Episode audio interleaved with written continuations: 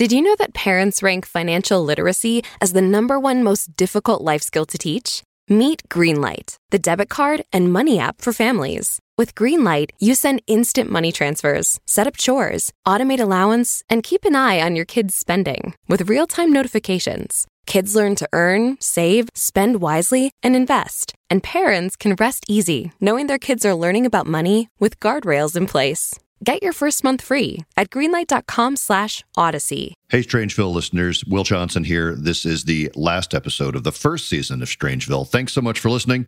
If you have ideas for a future episode of Strangeville that you'd like us to consider covering, check out our Facebook group, Inside the Crime Vault. You can reach out to us there. Also on Twitter at twitter.com slash vault studios. A word of warning to our Strangeville listeners. This episode may contain mature subject matter and adult language.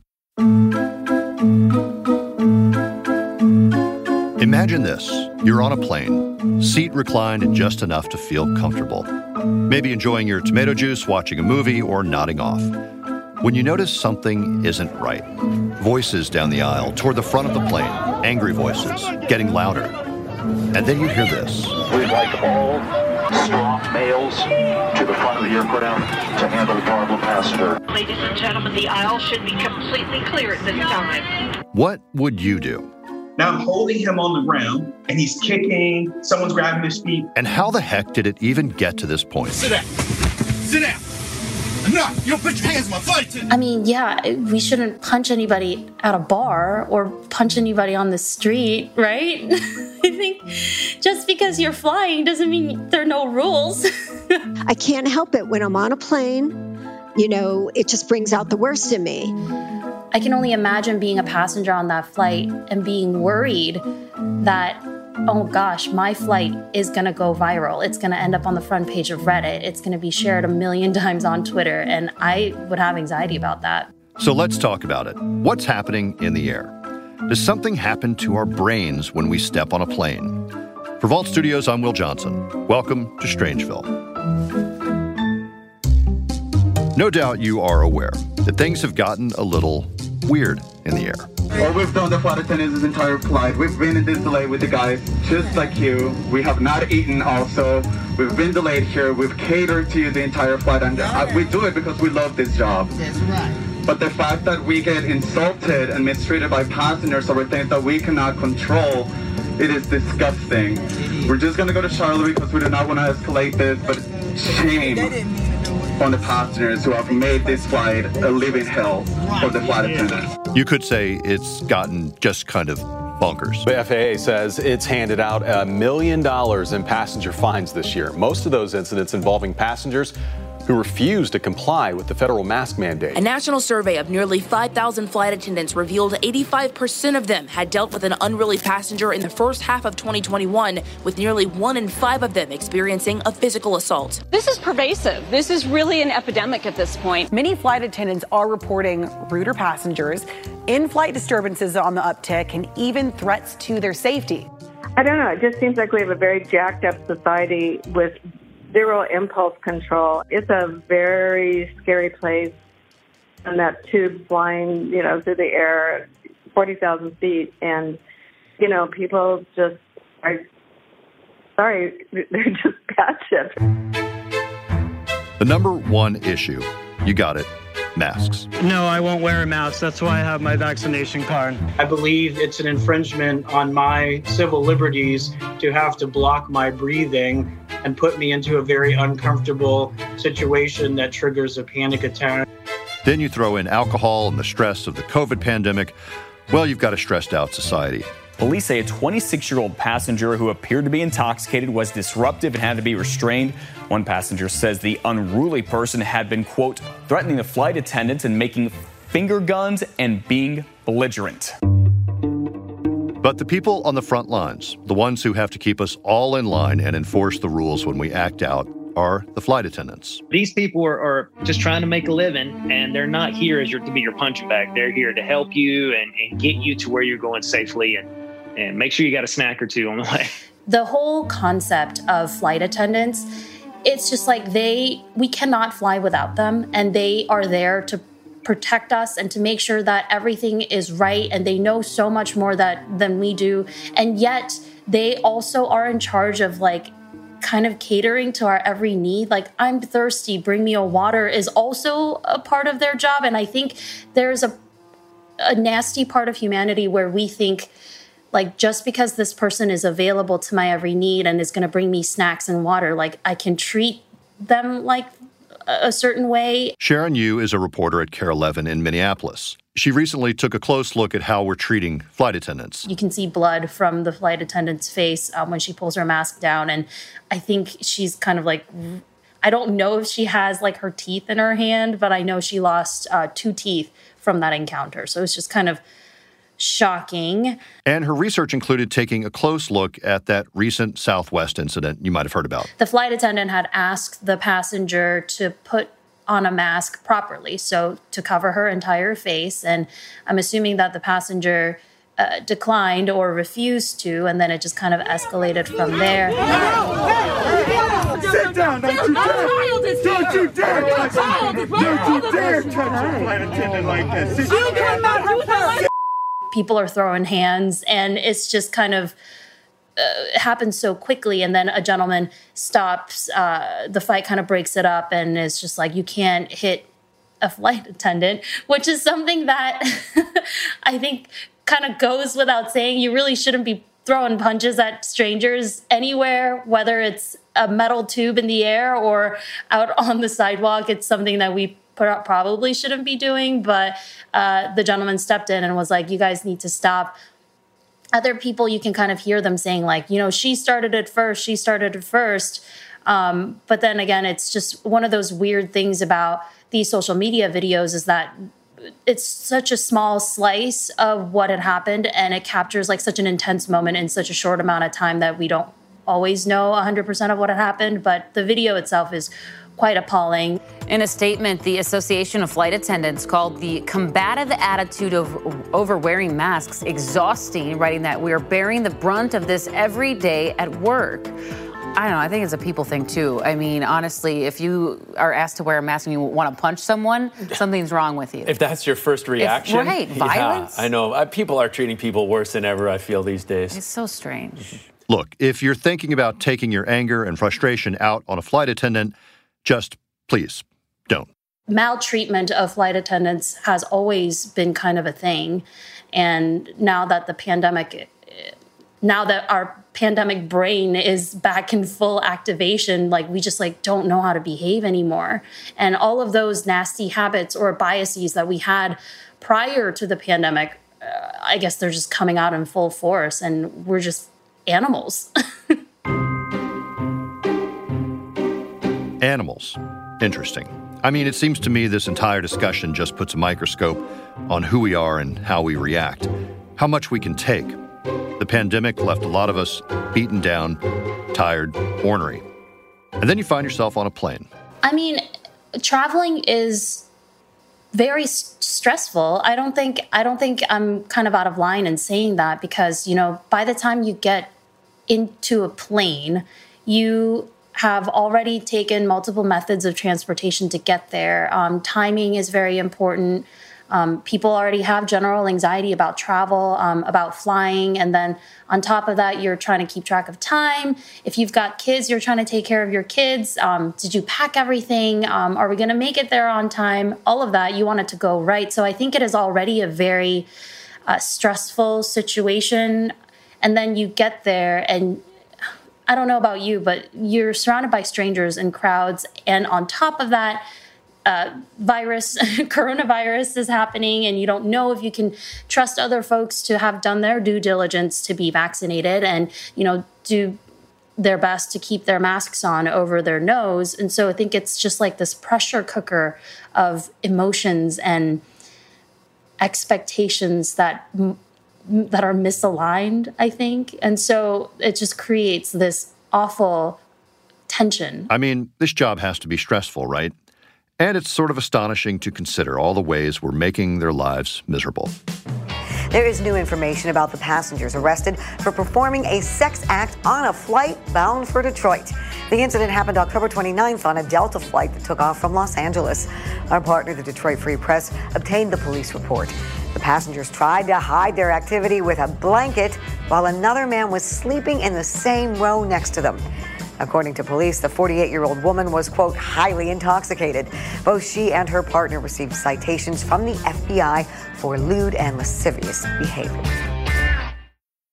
Ready to start talking to your kids about financial literacy? Meet Greenlight, the debit card and money app that teaches kids and teens how to earn, save, spend wisely, and invest with your guardrails in place. Parents can send instant money transfers, automate allowance, and more. Plus, keep an eye on spending with real time notifications. Join more than 6 million families building healthy financial habits together on Greenlight. Get your first month free at greenlight.com slash odyssey. That's greenlight.com slash odyssey.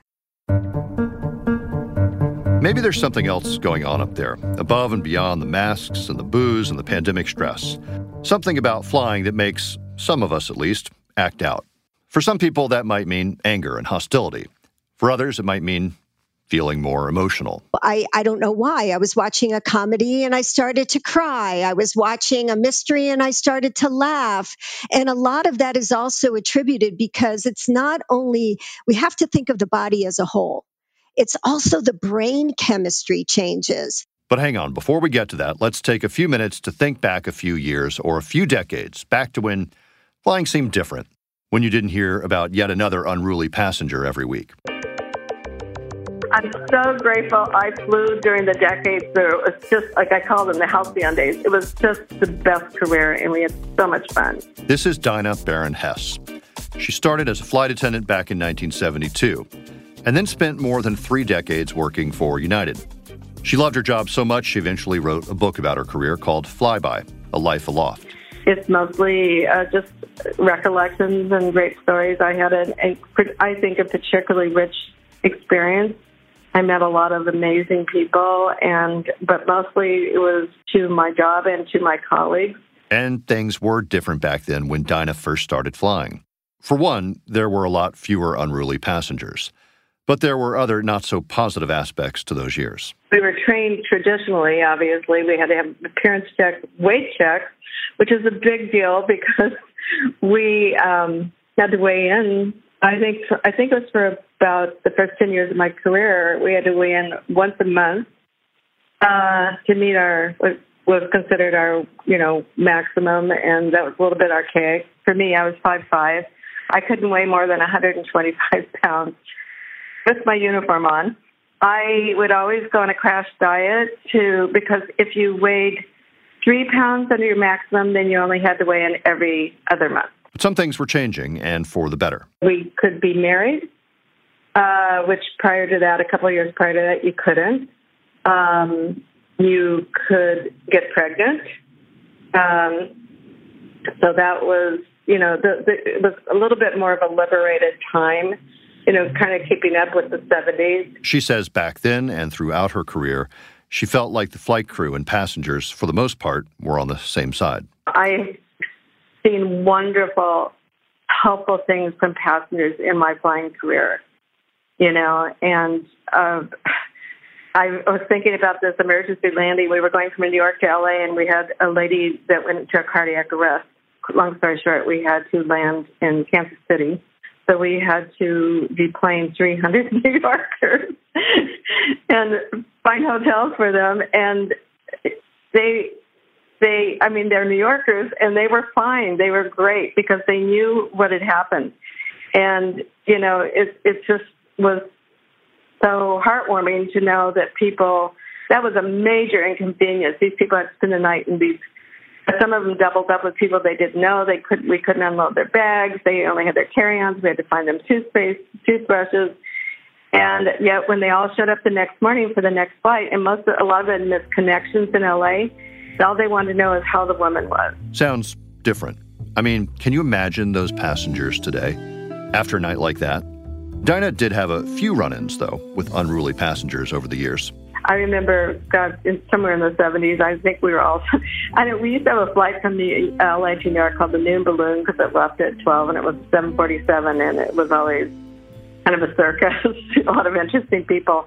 And there was a guy who, when we handed out knives, remember those days where you could cut your meat, but he threatened this woman next to him with his knife. And um, we didn't have anything to tie him up with in those days, but we, um, I remember this because I was the extra on the flight and I got assigned to watch him.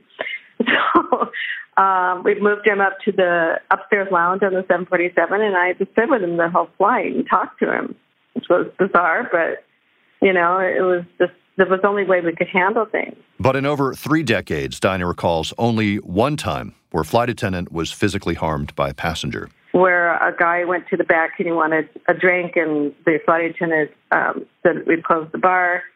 And he insisted, and he got so mad. I don't know if you remember those magazine racks where the thing flies up and down, the middle thing. Anyway, he yanked that thing out of the wall and hit her.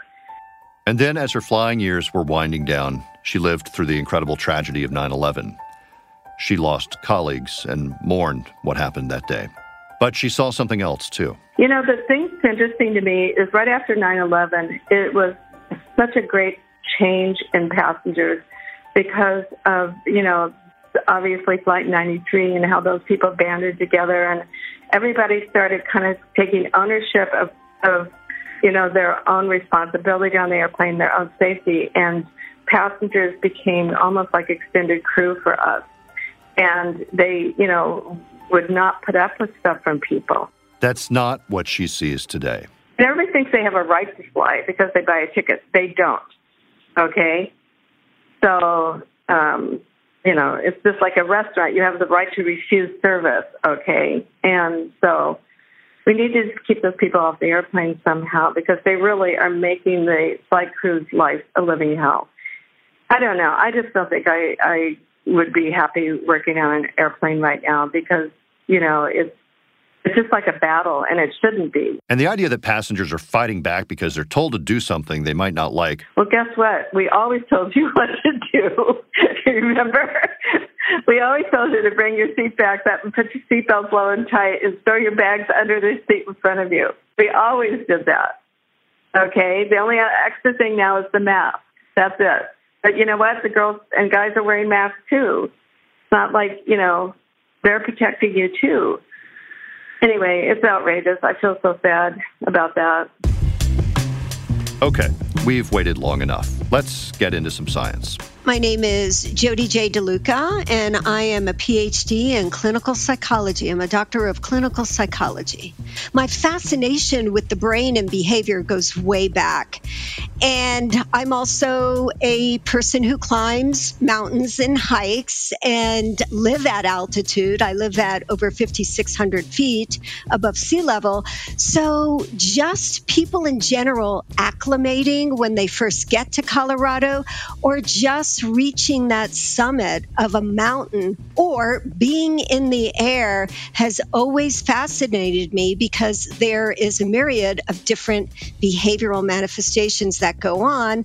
And the basis of most of my research happens to be an emotion. So, human emotion, especially under the most menacious of circumstances, which altitude would be one, has fascinated me forever. Dr. DeLuca has taken a close look at the issue of unruly passengers.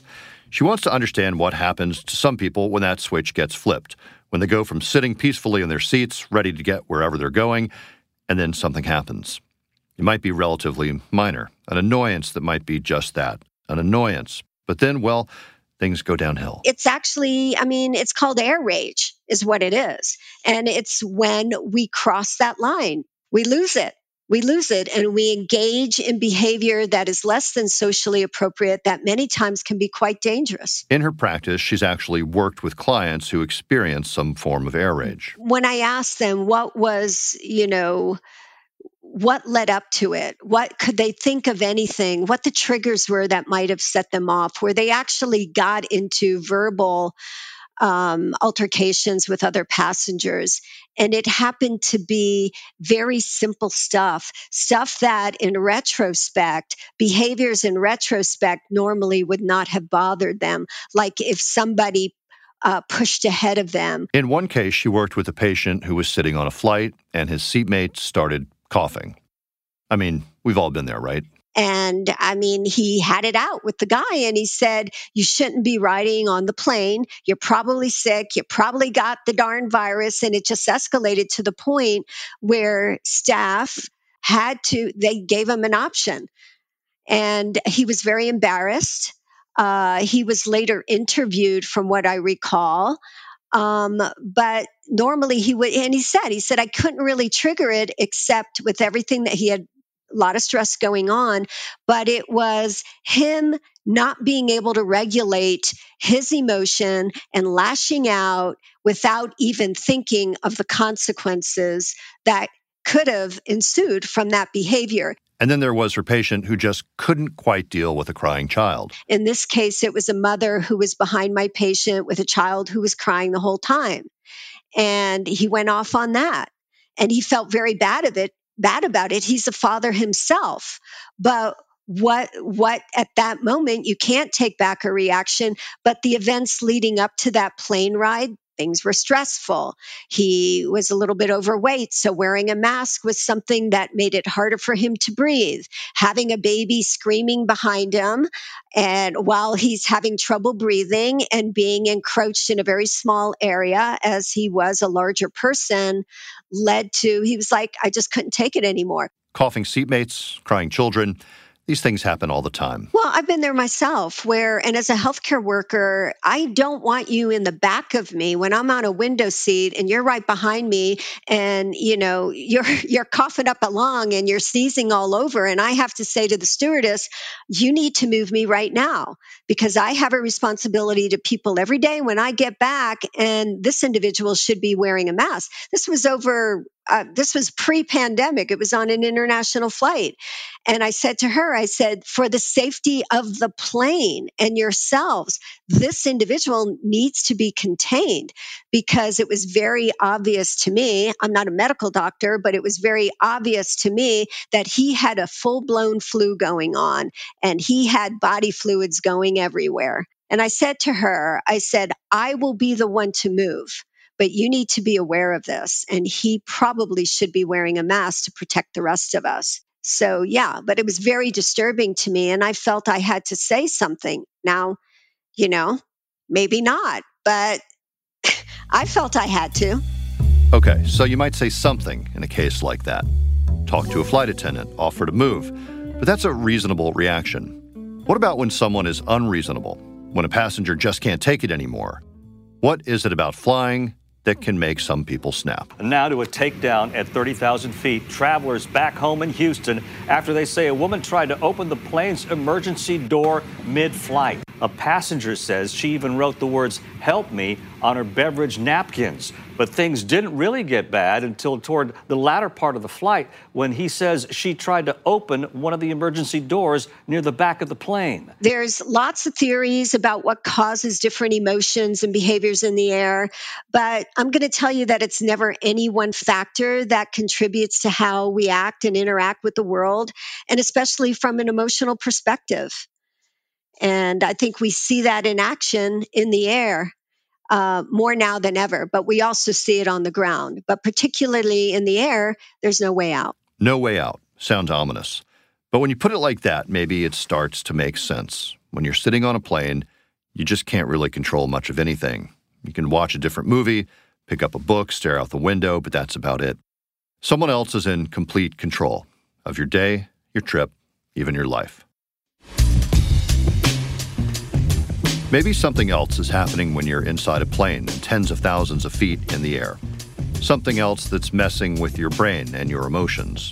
Good news is that when traveling in 35,000 feet or higher, an aircraft has a pressure cabin. So the air pressure and the atmosphere inside the airplane are equivalent to an altitude of approximately 6,000 to 8,000 feet.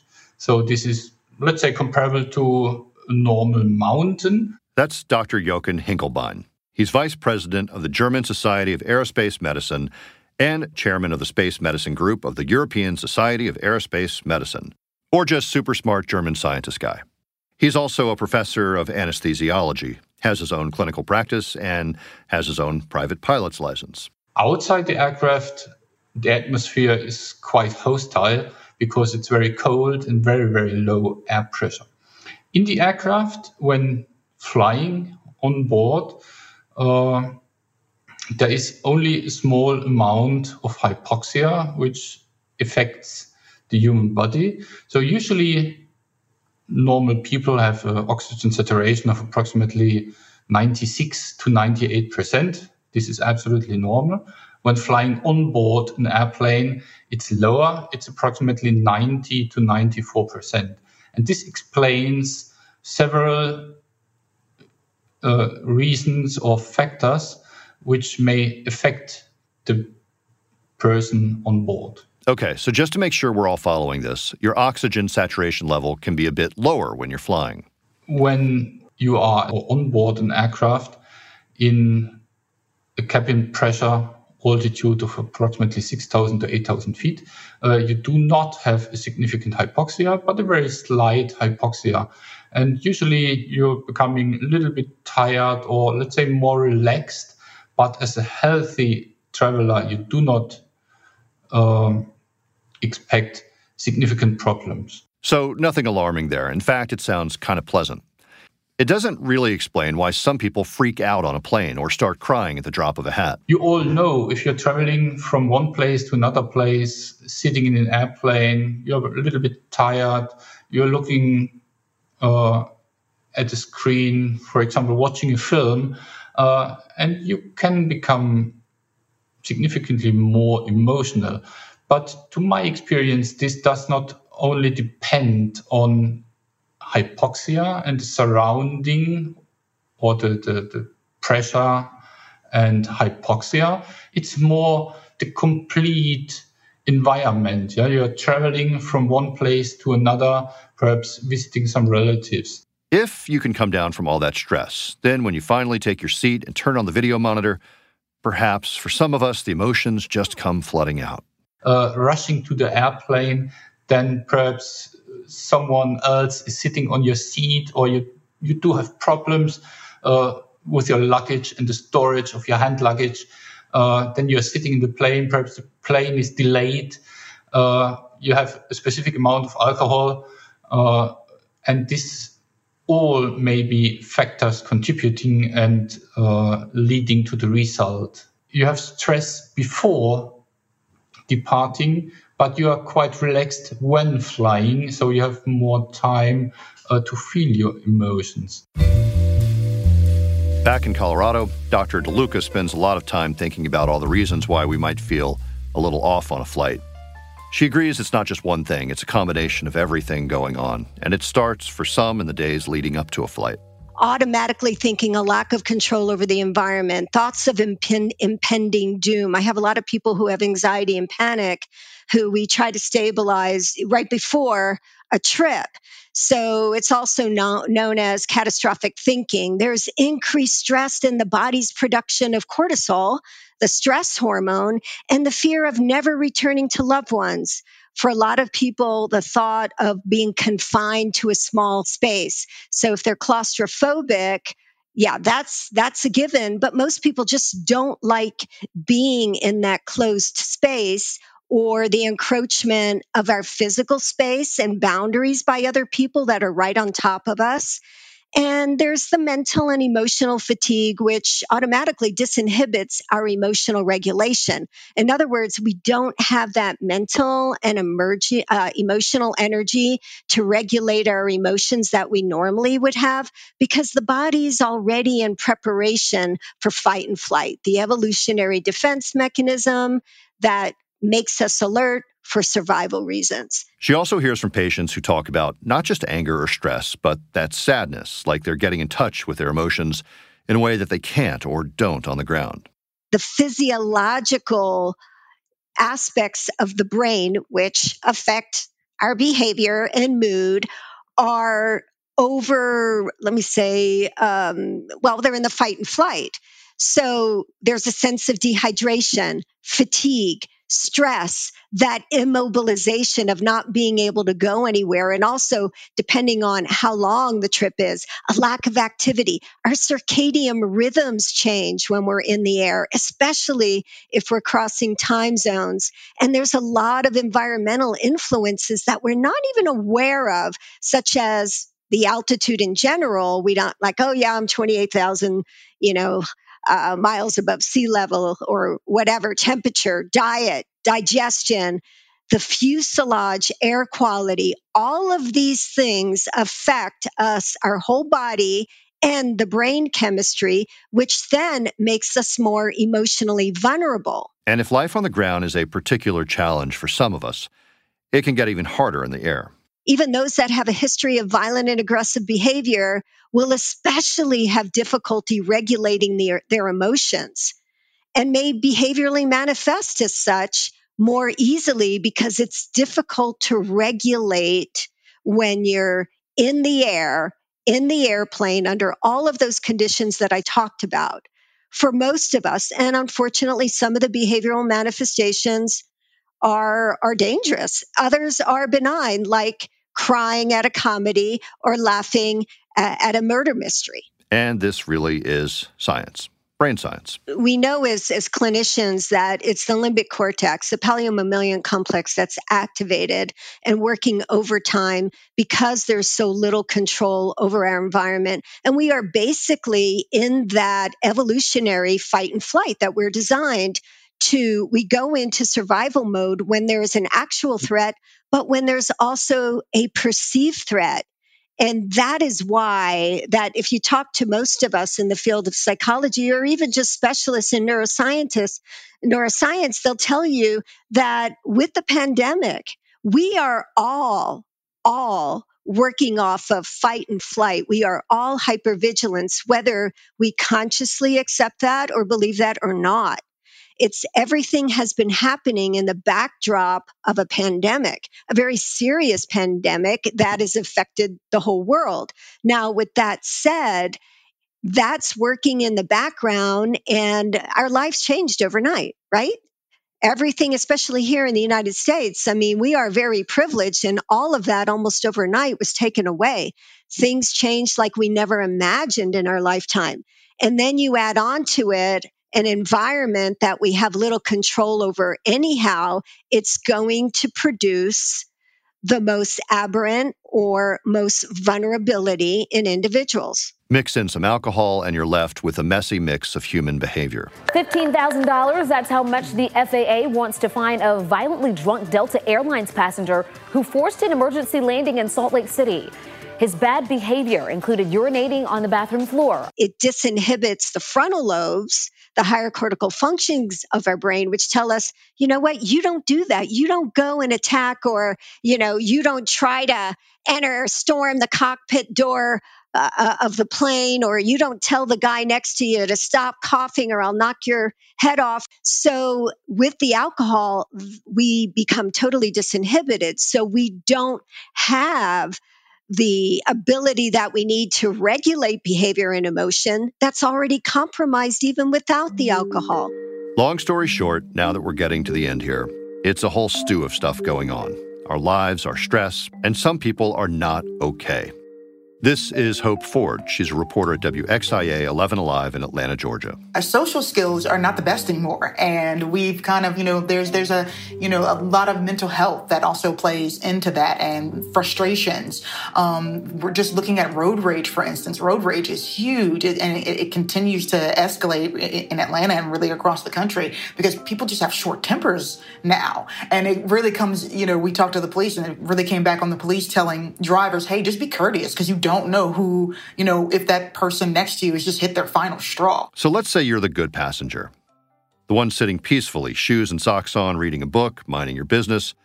What do you think you'd do if things went awry? You always think you know what you would do, and sometimes maybe you end up really doing less. Sometimes you end up probably, you know, doing more. I'm pretty sure that when that flight attendant was getting, you know, punched in the face and her teeth were knocked out, that guy had no intention of getting on a plane and then having to intervene and go up against a, you know, get in between two women um, fighting. And, you know, I'm pretty sure you know, when you watch the Delta video, for instance, there were probably two or three men who were already trying to get this passenger down before, you know, several others just jumped in because they were like, you know, we need to help. So uh, it, it, you always wonder what you what you might do, and um, I think about that sometimes too. Of course, I definitely just don't want to be in that situation.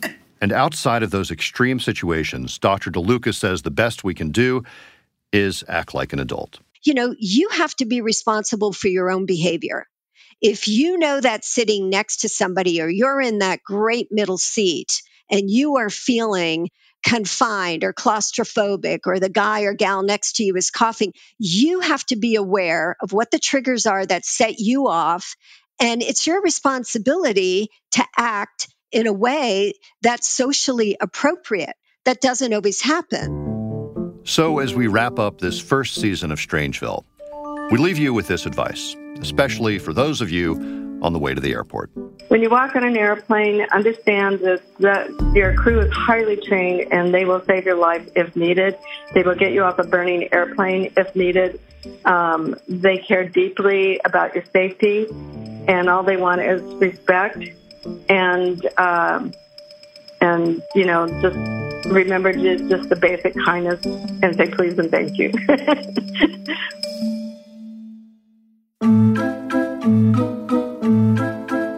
Strangeville is a Vault Studios production. Our writer and producer is Reed Redman. Richard Humphreys at Tacoma Media in Silver Spring, Maryland mixes and edits the show. Executive producers are Brian Weiss and me, Will Johnson.